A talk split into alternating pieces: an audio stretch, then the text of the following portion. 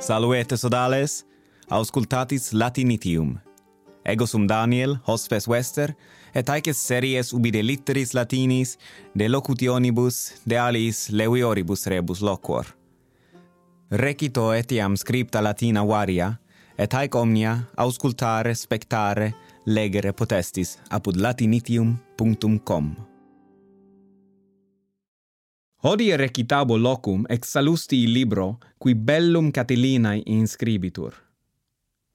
Salustius inducit Catilinam, orationem coram suis habentem, ut eos hortetur ad pugnandum.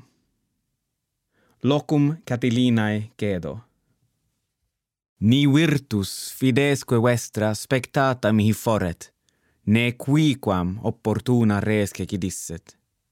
Spes magna, dominatio, in manibus frustra fuissent. Neco ego per ignaveam, aut vana ingenia, incerta pro certis captarem. Sed quia multis et magnis tempestatibus, vos cognovi fortes fidosque mihi, eo animus ausus est maximum atque pulcherrimum facinus incipere. Simul quia vobis eadem quae mihi bona malaque esse intellexi, nam idem welle atque idem nolle, ea demum firma amiciti est. Sed ego quae ment agitavi, omnes iam antia diversi audistis. Ceterum, mihi in dies magis animus accenditur, cum considero quae condicio vitae futura sit, nisi nos met ipsi vindicamus in libertatem. Nam postquam res publica in paucorum potentium ius atque dicionem concessit, semper illis reges tetrarcae vectigales esse, populi nationes stipendia pendere, ceteri omnes strenui boni nobiles atque ignobiles, vulgus fuimus sine gratia, sine auctoritate, iis obnoxii, quibus si res publica valeret, formidini essemus. Itaque omnis gratia, potentia, honos, divitiae, apud illos sunt, aut ubi illi volunt, nobis reliquere pericula repulsas judicia ege statem. Quae quousque tannem patiemini, o fortissimi viri? Non emori per virtutem praestat, quam vitam miseram atqui non estam, ubi alienae superbiae ludibrio fueris, per dedecus a mittere?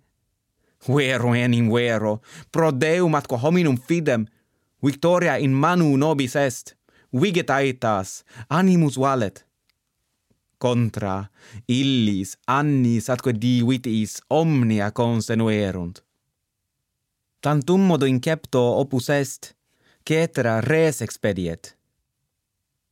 Etenim quis mortalium cui virili ingeniumst tolerare potest illis divitias superare quas profundant in extruendo mari et montibus quae quandis. Nobis rem familiarem etiam ad necessaria de esse. Illos binos aut amplius domos continuare. Nobis larm familiar nusquam ullum esse.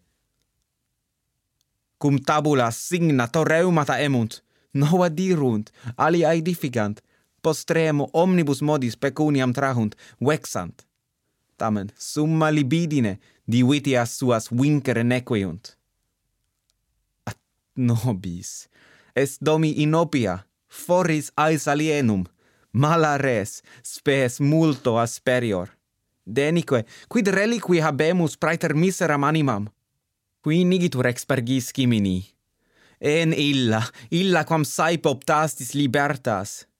Praeteria divitiae decus gloria in oculis sita sunt. Fortuna omnia ea victoribus praemia posuit Res tempus pericula, egestas bellis polia magnifica, magis quam oratio mea vos hortantur Vel imperatore, vel milite me utimini. Neque animus, neque corpus a vobis aberit.